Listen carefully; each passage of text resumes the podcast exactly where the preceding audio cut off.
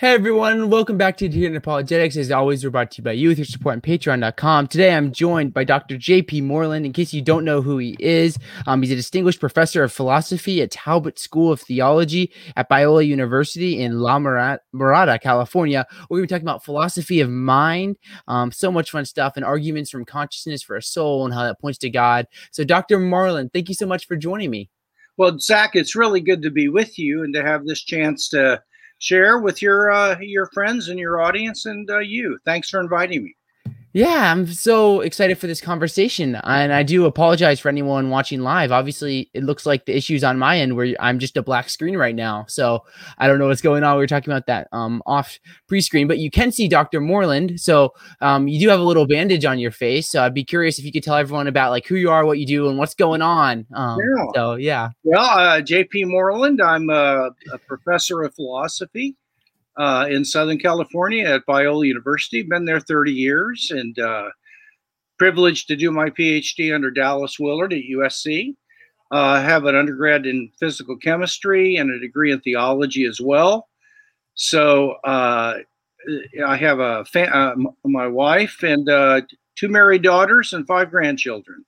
Uh, the uh, the little thing on my face is I had a skin cancer that was cut off my face uh, this morning, and that's uh, the bandage is to keep your audience from uh, running to the restroom and having to lose a little bit of their lunch here. So. well, praise God um, that the cancer seems to be in remission. So, um, thank you, and I'm grateful for that, and that you can talk to me today. So, yeah. Um, so we're going to be talking about uh, philosophy of mind and consciousness and how the soul and does it point to God and all these fun questions. Uh, but I'm curious just to start off, could you talk a bit about like what got you interested in like philosophy of mind and consciousness and all these exciting things? Yeah, there were there were a couple of things that got me uh, interested in it, uh, and the first one was that I I saw a growing uh, tendency in in our culture to to just have this uh, view that everything that is real uh, and that we can actually know to be real is physical in some sense. So that uh, we kind of start with the physical world and then we try to see if, gosh, is there anything that's not physical? And I thought that was really wrongheaded. And I thought that one of the clearest places where that was just not true was with regard to consciousness and whatever it is that possesses and unifies consciousness. So I went into this field, first of all, to see if I could uh, push back uh, on kind of a naturalistic materialism or physicalism. Uh, and then I, uh, the second reason was that uh, there are so many things that are important about being a human being uh, that uh, all presuppose that there is a soul of some kind. And uh, if you if you don't view humans that way any longer, then um, it becomes very difficult to justify uh, human rights uh, and very much value uh, hmm. to a human being just as a complex material object. So those were some of the reasons that got me into this area, and it's been an exciting adventure for 30 some years, and I've really enjoyed the journey. Mm, that's great. And I look forward to hearing about kind of like the journey and where your work is taken you. You've done a lot of work. You've written books such as like The Soul. You wrote the um, entry in the Blackwell Companion of Natural Theology for like the argument from consciousness. So, so much great stuff here that we'll talk about. But I think just to start off, can we talk about just like what is consciousness? Because it's such a simple thing because we all experience it but at the same time it's so it seems very hard to like kind of define and kind of like understand what it is. So if i was to ask you like what is consciousness? Yeah good question. I think um the, the first way to define it is by what is called an ostensive definition and that's to define something by simply pointing to an example of it. So you might say well, by by the color red, I mean that right there, pointing to a, a an apple. Now, one of the interesting things uh, about this act is that uh, a lot of times we define one term in terms of another, like bachelor in terms of unmarried male. Mm-hmm. But we can't keep doing defining words in terms of words because if we do, the words will never they'll curve back on themselves into a circle or a web and we'll never define anything by the world itself. And so when you get something basic that you can't define in more basic terms, you mm-hmm. just have to ostensibly define it. So consciousness is like this. You're you've been under surgery, you're in the uh, recovery room, and suddenly you start uh, smelling uh, medicine. You feel a slight throb in your knee. Uh, you have a thought I, I think I'm home, but I, am not sure. Uh, and then you hear uh, something rustling around, and then you feel uh, thirst and desire a drink of water. What is happening is you're regaining consciousness. Mm-hmm. And uh, consciousness consists of sensations, thoughts, beliefs, desires, and acts of a free uh, intentional will. Uh, now, if you want to give a characteristic of consciousness, then I would just say this for every conscious state, whether it's a pain state or a, uh, tasting a lemon state or thinking about something, for every conscious state, there is a what it is like to be in that state. So, uh, there is a what it's like to feel pain. That's different than what it is like to taste uh, strawberry ice cream or something. And we know the difference between those two what it's likes just by being aware of them. There's a what it's like to be thinking about something or desiring uh, uh, lunch. So consciousness is uh, that for which there is a what it is like to it animals have consciousness, and uh, at least uh, fairly far down.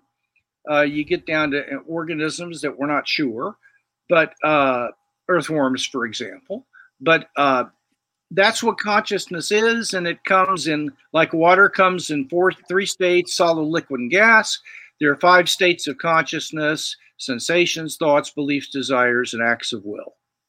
Mm, that's so great. So, um, thinking about consciousness, kind of going with like your, your basic definition of something, thinking about something like what is it like? Um, I think it'd be helpful to talk about like how this is like unexpected, given let's say naturalism, if there were like was no God and we're in like some sort right. of like causally closed system, because this is something until I started reading more philosophy of mind that I didn't really realize is that if we're in like a physical universe, how does this like mental um, come about. So, like, can you talk a little bit about like the the um, seeming like craziness of like consciousness coming about in like a, a physical universe if like God did not exist? Absolutely. Um, suppose that God doesn't exist. Um, that means that throughout the entire history of the universe, up until the very first appearance of sentient creatures, I don't, I don't know uh, where that line is drawn, but mm-hmm. there there were no such thing as as feelings or sensations. Uh, there were no thoughts or th- there's no thinking. There were no beliefs or mm-hmm. desires. Nothing had a desire, mm-hmm. and there were no actions, uh, intentional free actions. Now, all of a sudden, when you start getting sentient beings, especially let's just talk about human persons, presto, uh, you have beings that, that now have something entirely new in the history of the uh, since the Big Bang and utterly, utterly unique and different from everything else in the universe. There's nothing at all like it. And you have now consciousness appearing, and uh, it has these characteristics. Now, the problem is that this this appears to be getting something out of nothing. Because if, if matter is what chemistry and physics tells us it is, or neuroscience, uh, and you the history of the world is just uh, starting with matter uh, in different forms, but then rearranging it according to the laws of, of nature into uh, more complicated uh, structural arrangements of matter up until uh, uh a- animal bodies and brains, uh, you you're not going to get something utterly different popping into existence that wasn't already latent within the matter.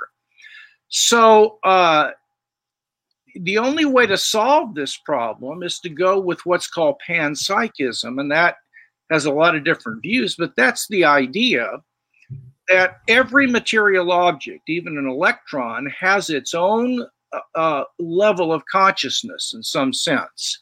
So uh, an electron doesn't know it's an electron, but it would have a certain level of, of, of consciousness. So the universe begins with conscious matter. That way, you don't have to get consciousness out of nothing uh, when human persons come into being. The, pro- the problem with panpsychism is, or there, there are many of them, but two of them in this regard. First of all, that conscious states and brain states are contingently connected. To put it differently, when, when my brain has certain neurons firing called C fibers firing, when those C fibers fire in my brain, I feel uh, pain. But there is no reason why, uh, when those C fibers fired, I did wouldn't experience, let's say, uh, the taste of uh, or the smell of a rose, or uh, why there why there wouldn't be zombies that behave like we do but have absolutely no consciousness whatsoever. So the connection is contingent, and that means that the panpsychist starts his his worldview with this contingent brute fact, namely that there matter is also conscious. It's psychomatter, and you've got two things that are slapped together that didn't have to be slapped together. That then raises the question you don't want, why do you have a brute fact that mm-hmm. is contingent? That it didn't have to be that way, because if it's contingent, that is, it's real, but it didn't have to be, then you can always ask, well, why was that true? The only kind of brute fact that you want to start stop with is a necessary being because you can't ask of it what brought it into existence. Let me say one other thing. Mm-hmm.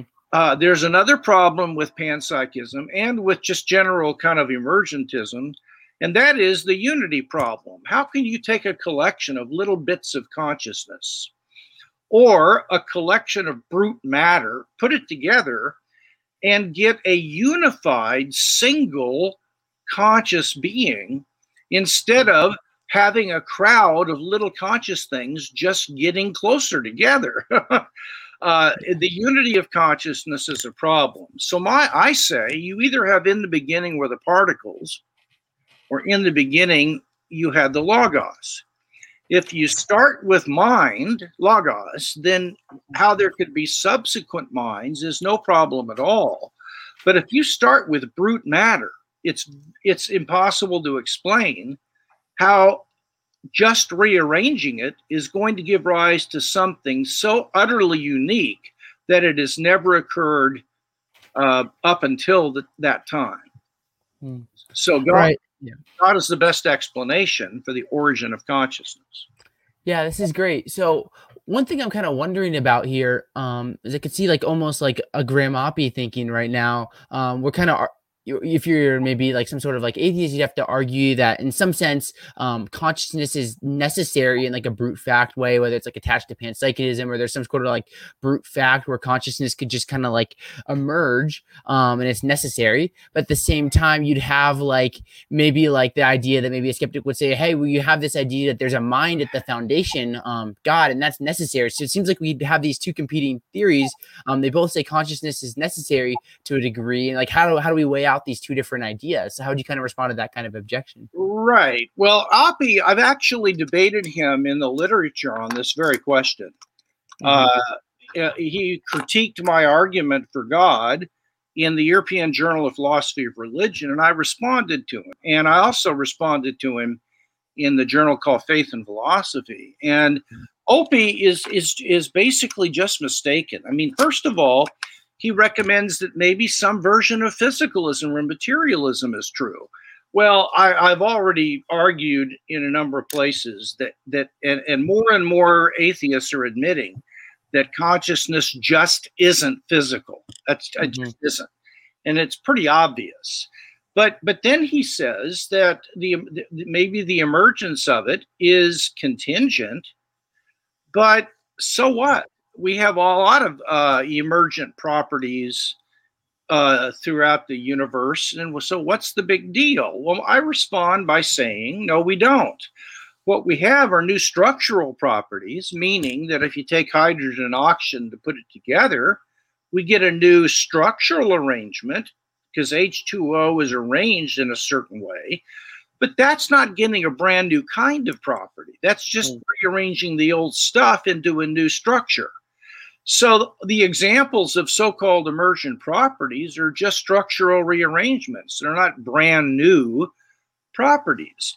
And and then I argued that if you do have genuine emergent properties in the world, then the question is can be raised about them as well, because uh, one of the things an emergent property is defined as is something that in principle is utterly unexpected and predicted if we have an exhaustive knowledge of the physics and the chemistry that underlies it. So they they're inexplicable scientifically, and uh, so that was another thing. And then uh, I responded to him with another point. But what I'm going to suggest is that you just can't help yourself to a contingent brute fact like this Mm. If there is another explanation, if there's another competing theory that actually provides an explanation for that brute fact, especially if that brute fact doesn't is not at home in your worldview.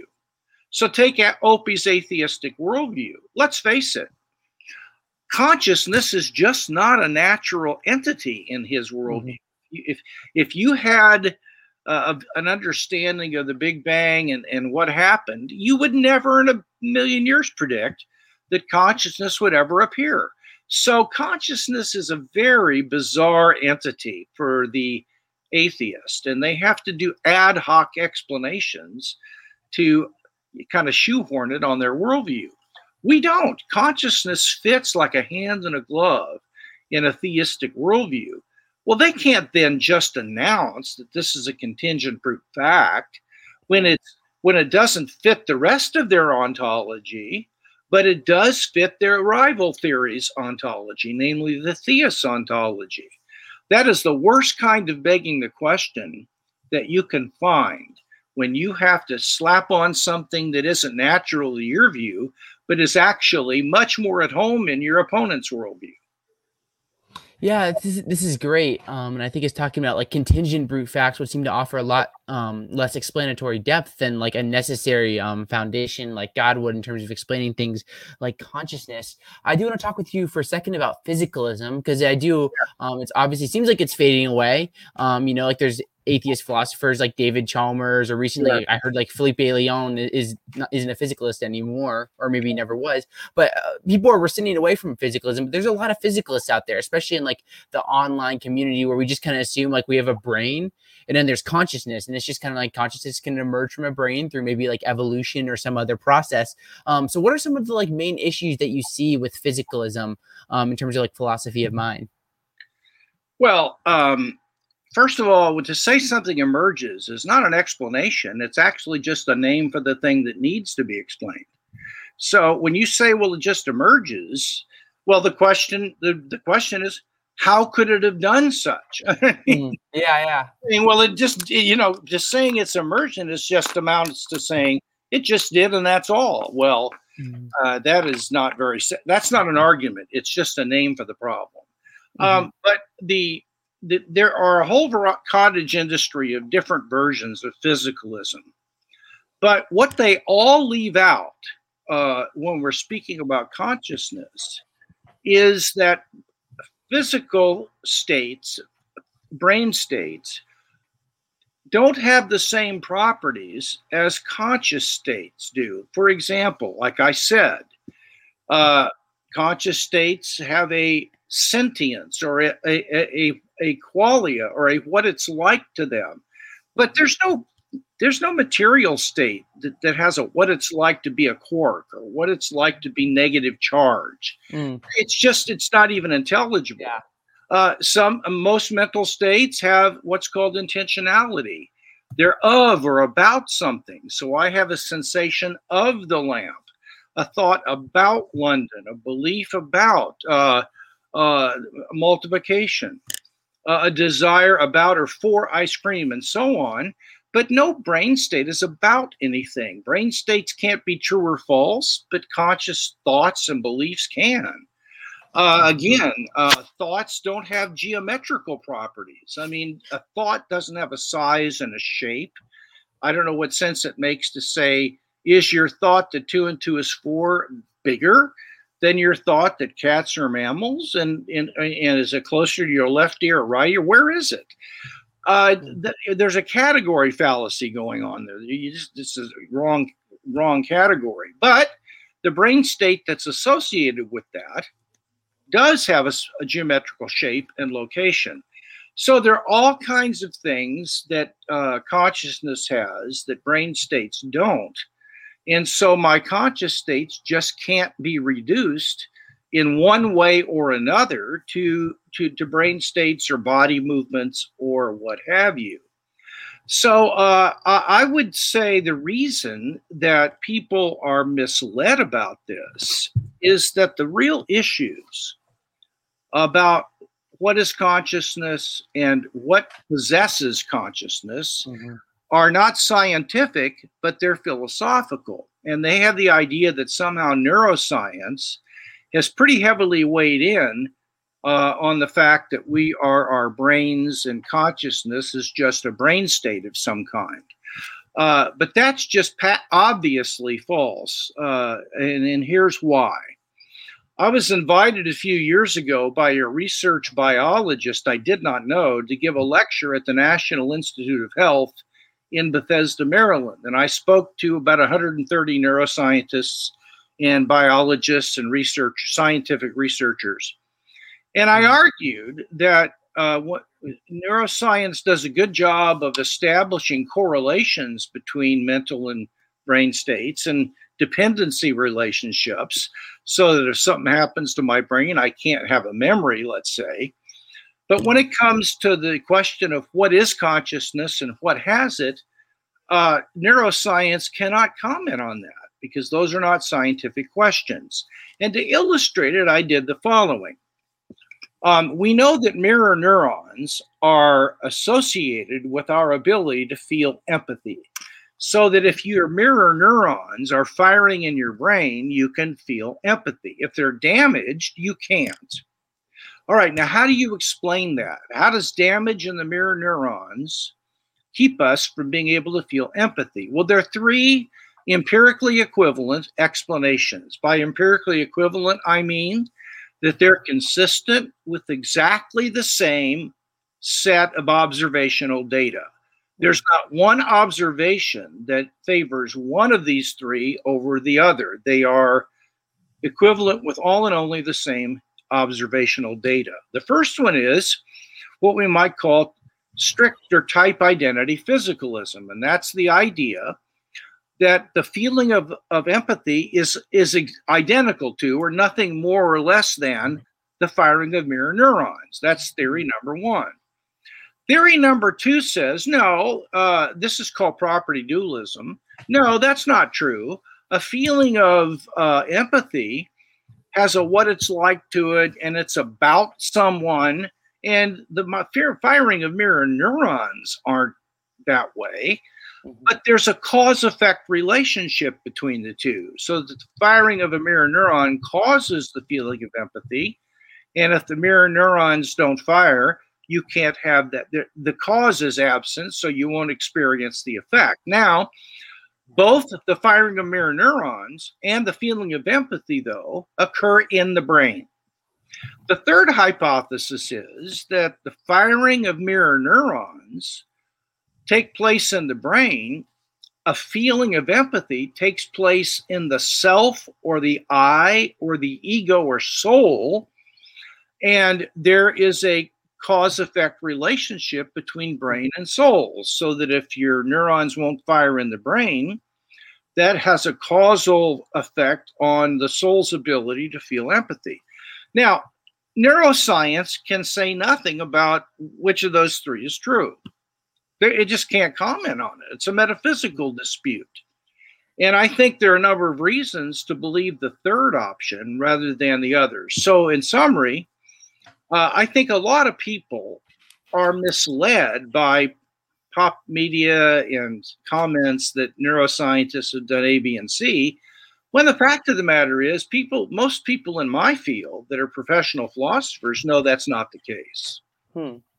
So this is one thing I was just thinking about, and I actually um, heard from a skeptic today. Is this idea that with like fMRI studies, they can kind of look in and check in at like neurons, and they can see like neurons moving a certain way. And they can like predict like kind of like what thoughts or decisions someone might make. So it seems like the like consciousness is just like totally determined by like the firing of neurons in the brain. Um, so you talked a little bit about like the issue um, that it kind of comes with this theory, but specifically with like fMRI studies and such, like disproving um, like the soul and things like that. Like, how do you respond to that kind of counter argument? Well, it's just an ignorant statement. Uh, I don't mean to be mean spirited. We're all ignorant of a lot of things. I don't know much about stock market, but mm-hmm. it just it's based on an ignorance of what's going on. Now, let me let me explain. Conscious states, like my thoughts, for example, are things to which I have private access. That means mm-hmm. I have a way of knowing what's going on inside myself what I'm feeling and thinking or, or worrying about that is not available to anybody else. Mm. The only way they can know what's going on inside of me is by asking me or observing my bodily movements of some kind. Uh, that, that, so that all physical states, like uh, the shape of a statue or a brain state, is publicly available to all of us. We all have equal access to knowing what that state is if we have the right equipment and know how to use it. But mm. conscious states are not publicly accessible. I the person having the conscious state is the only one that has direct access to it. Now other people have indirect access to my conscious states like I said by me report giving a verbal report of what I'm thinking about, or am I uh, I'm giving body language that is pain lang- body movements. Now, what what neuroscientists can do then? I mean, take rapid eye movement. What does rapid eye movement tell us? Well, it tells us a person's dreaming, right? How do we know that? Well, because when they observe people in in in the lab sleeping, and their eyes started moving rapidly, they woke them up and asked them what was going on. Mm. And they reported that they were having a specific kind of dream. Why did they have to wake them up? Because they didn't have access to what was going on in their consciousness. The only thing they could measure was the brain state. So over the years, you could come up with a chart. And the chart would include a mental state and a brain state. And so these would be correlated. So you could say that generally speaking, when a person is in this brain state, uh, they'll be in this mental state and, and conversely. But now the question is, how would you be able to generate that chart? And there's only one way to do it, and that would be that you would register the brain states on the chart, and each time a brain state a unique brain state took place, you would have to ask the person what conscious state they were in. Hmm. Now, if you did that 10,000 times, you'd come up with a graph or a chart where you could pretty much look at a brain state and have a good idea of the conscious state because you had done repeatedly asked the person. So then you could predict. Although it's, uh, I will tell you, it's not 100% um, for a number of reasons. This, these are generally, for the most part, correlations. They're certainly mm. not strict correlations. I have no idea how anybody could ever tell that the brain state was in the same state it was at some other time. There are billions and trillions of neurons that are involved. There's no way that can be measured. So they have a rough and ready correlation. And so when we put somebody in an MRI and we observe uh, a process of brain states, we can look on our little ch- table and say, well, those brain states are usually associated with the following mental or conscious states because we've asked a lot of people and so we can we can do that and so that he this skeptic is correct but they're failing to see that the ability to do that depends on a commitment to dualism regarding mm. consciousness because they the patient to create the chart that allows them to make that prediction required them to repeatedly ask people what their consciousness was because there was no other way of knowing about it. It was privately accessible but brain states aren't and so the argument actually backfires into an argument that consciousness is non-physical Mm, that's great. Um, so I want to get into kind of like your views on like what this all means with like consciousness and stuff. We talked like about like issues with physicalism, fMRIs, and all this fun stuff. Um, but you would hold to a, a, form of dualism. So could you talk a little bit about like what dualism is and how this answers like the problem of consciousness and such? Yes, I, I, I th- I'm I'm what's called a, a, a property or conscious dualist because that means I don't think I think consciousness is immaterial, not physical because there are things true of it that isn't true of anything physical, so they can't be the same thing, however much they depend on one another. And then I believe that there has to be a simple soul. Now, what I mean by a soul is uh, a spiritual or immaterial substance or thing that that has and unifies consciousness and animates the body. Let me say it again. A soul is an immaterial or spiritual substance or thing that has and unifies consciousness and animates the body. Now, there are a ton of reasons why I believe this, but one of them is free will. Um, I believe we all exercise what's called libertarian freedom, that if I do something, I could have refrained and it was up to me. If that's true, I can't be a material object because material objects uh, are determined by the laws of nature and the previous state of, of the universe at the time of, of the event happening, or at least the the probabilities or chances of the next event happening are fixed by the earlier if we take quantum physics to be ontologically indeterminate. But but that is both that's both determinism in a real sense. Plus, it, it's it's uh, what we might call if we're material objects, say we're our brains or bodies, then you get part to whole determinism instead of through time determinism. And by part to whole, I mean, according to the physicalist, the behavior of ordinary sized objects is determined by their the, the behavior of their microphysical parts. So it's bottom up determinism. And uh, so only if we have if we're something other than matter that is able to transcend matter and act by its own power could there be free will. Another thing is uh, the unity of consciousness.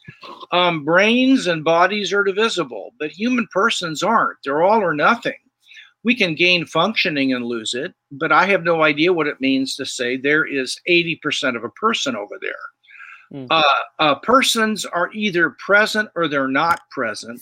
They're not divisible. But the brain is. There, there is a syndrome called Dandy Walker syndrome where there are patients that have 10% of a brain. It's a hmm. little sheath uh, very thin sheath around the inside of the skull. The entire inside of their cranium is a sack of fluid. Hmm. These people have 10% of a brain, but they function about 75 to 80% like normal people. Well, if I'm my brain, then I'm not a person. I'm a 10% person uh, because I have 10% of a functioning brain. Mm. Um, so you can talk about divisibility. Uh, you can talk about the fact that I can remain the same person even though my body gains and loses parts, which means that it's constantly in flux. Uh, one other thing uh, disembodied existence in an afterlife, even if it's false, is surely metaphysically possible. If you watch a, a show on Dateline NBC about near death experiences, and if skeptics watch that, just about every time they may say, you know, I think I'm skeptical about all this. I don't believe any of it's true, but I'm willing to let the evidence settle the case. I'll listen to the, the evidence that they give. I'm willing to listen. Um, mm-hmm. so uh, I debated uh, Michael Shermer and Victor Stenger and uh, Keith Parsons.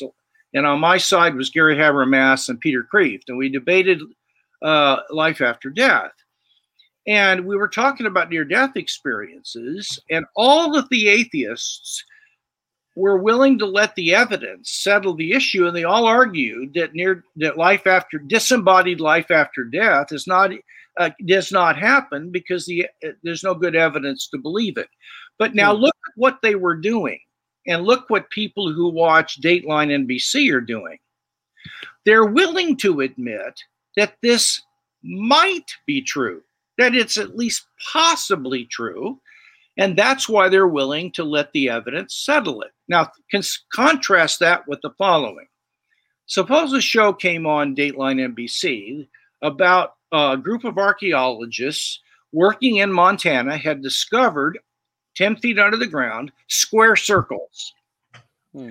Uh, nobody's going to watch that because they don't need to look at the evidence. They know ahead of time that they didn't because it's not even possible. Am I making sense to you?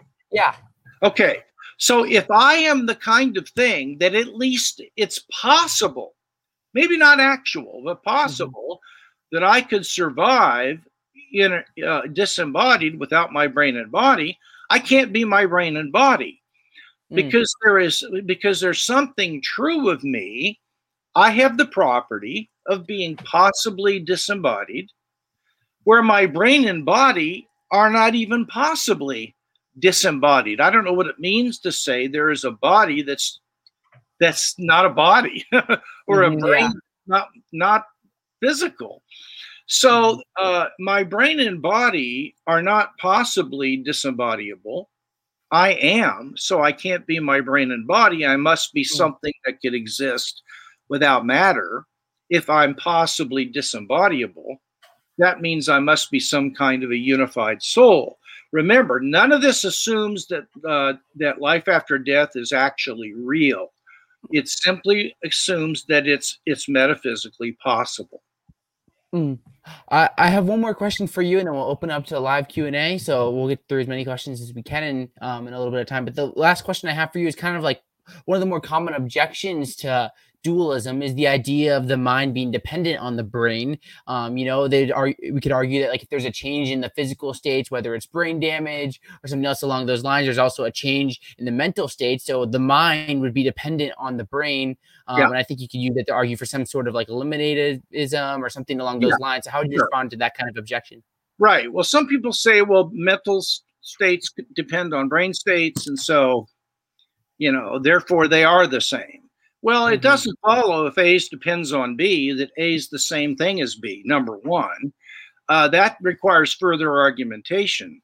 So, um, dependency is not identity. Dependency doesn't mean sameness.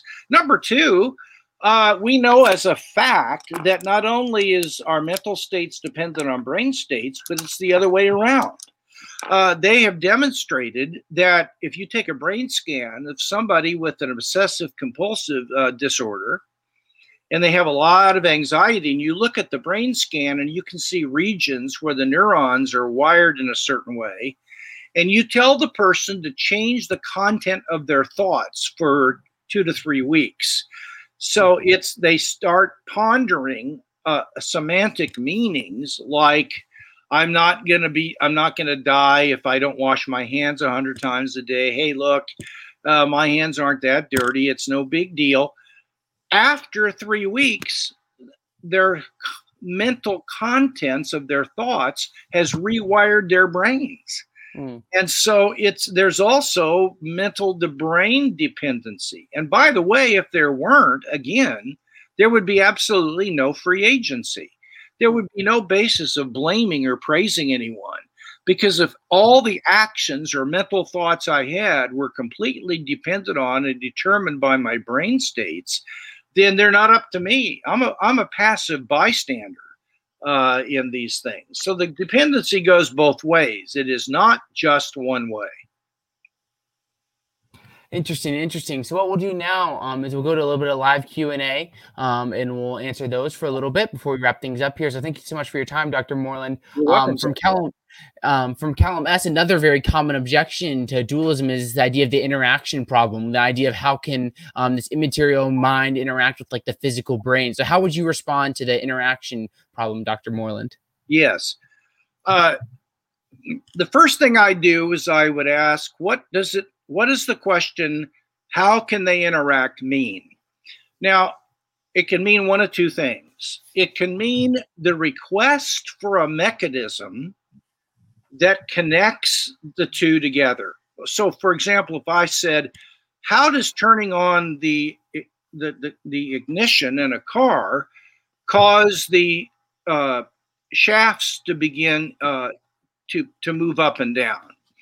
Well, my answer would be to cite an intervening mechanism that that connects the, the turning on of that key through this mechanism to the uh, shafts moving around. Okay, so a how question can be a request for an intervening mechanism.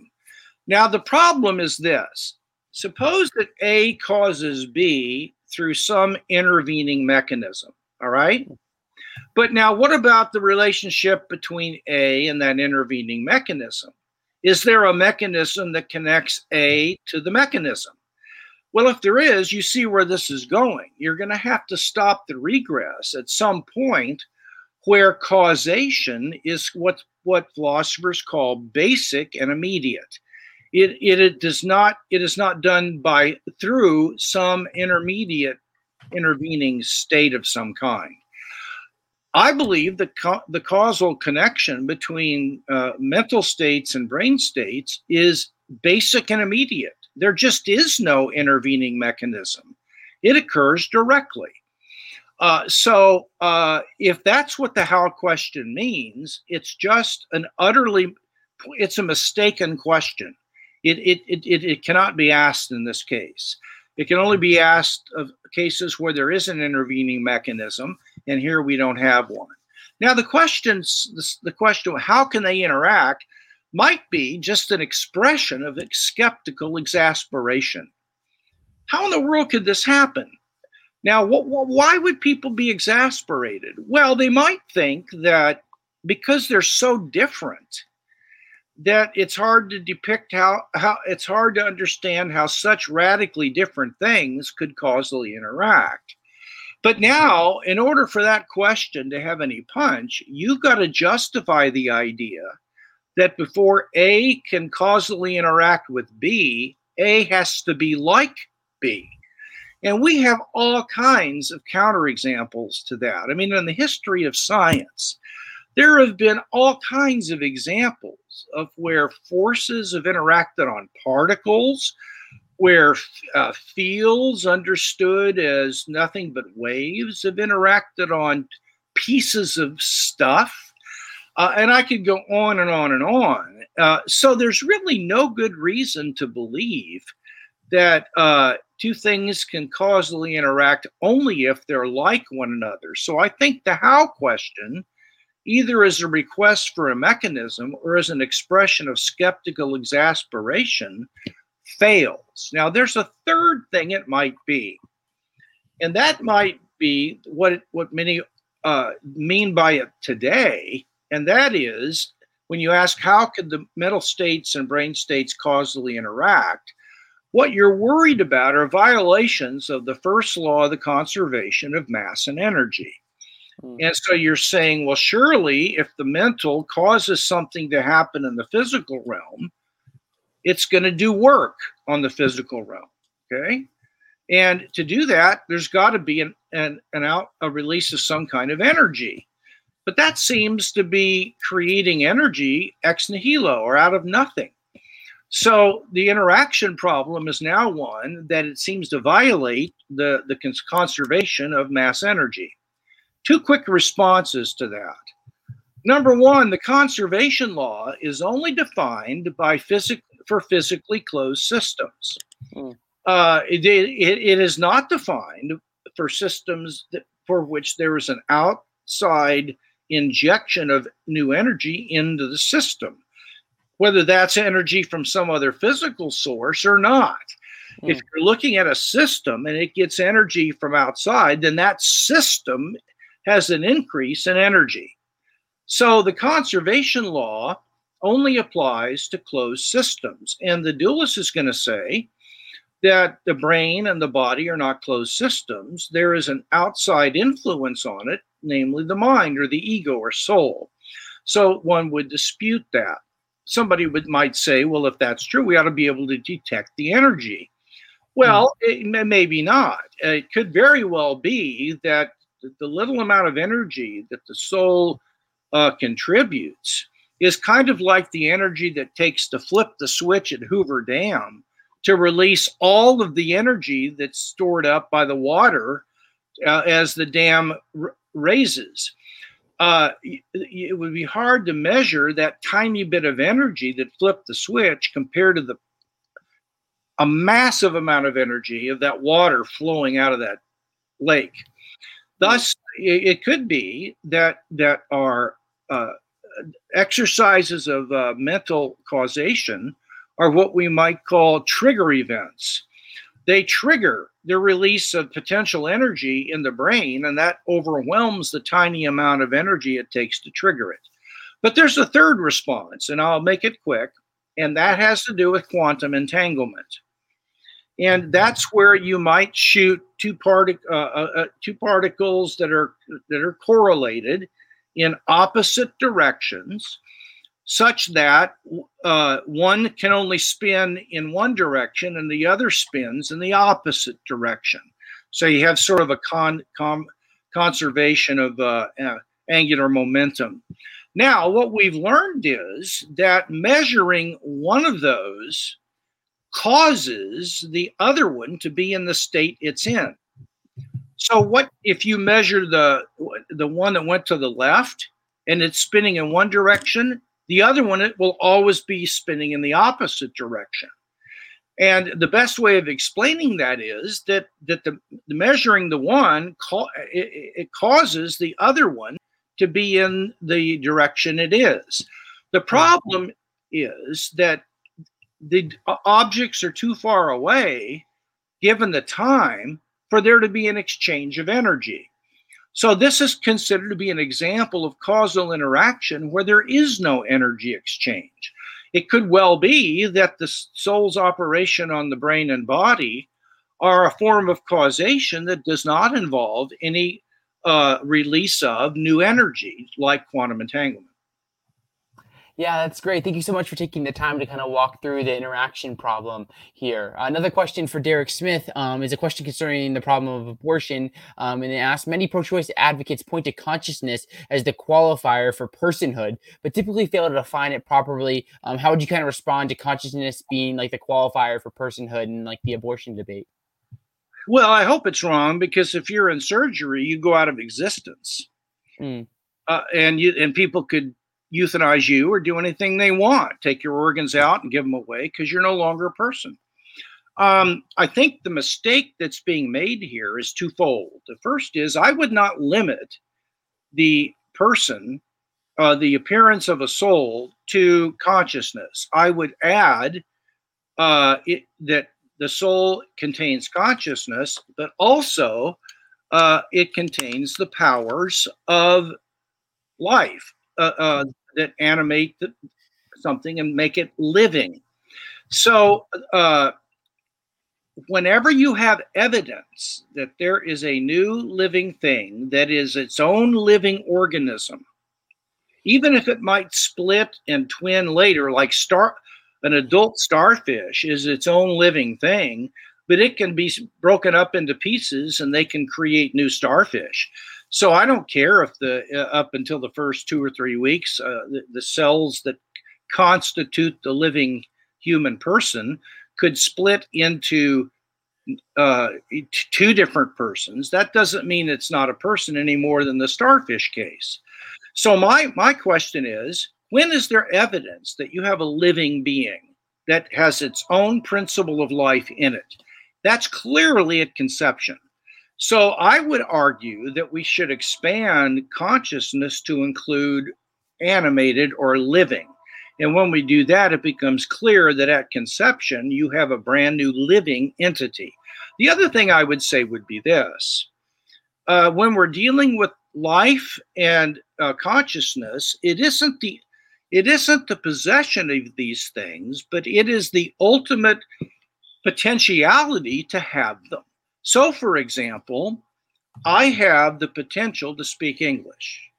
I don't have the potential to speak German, but I have the potential to develop that potential by studying it. I might have the potential to develop the potential to develop the potential to speak German.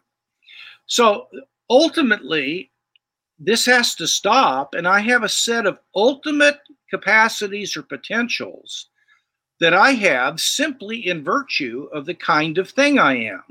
Mm. Uh, uh, you know, a, a, a, a, tomato seed doesn't have the ultimate potential for consciousness, but a fertilized egg does.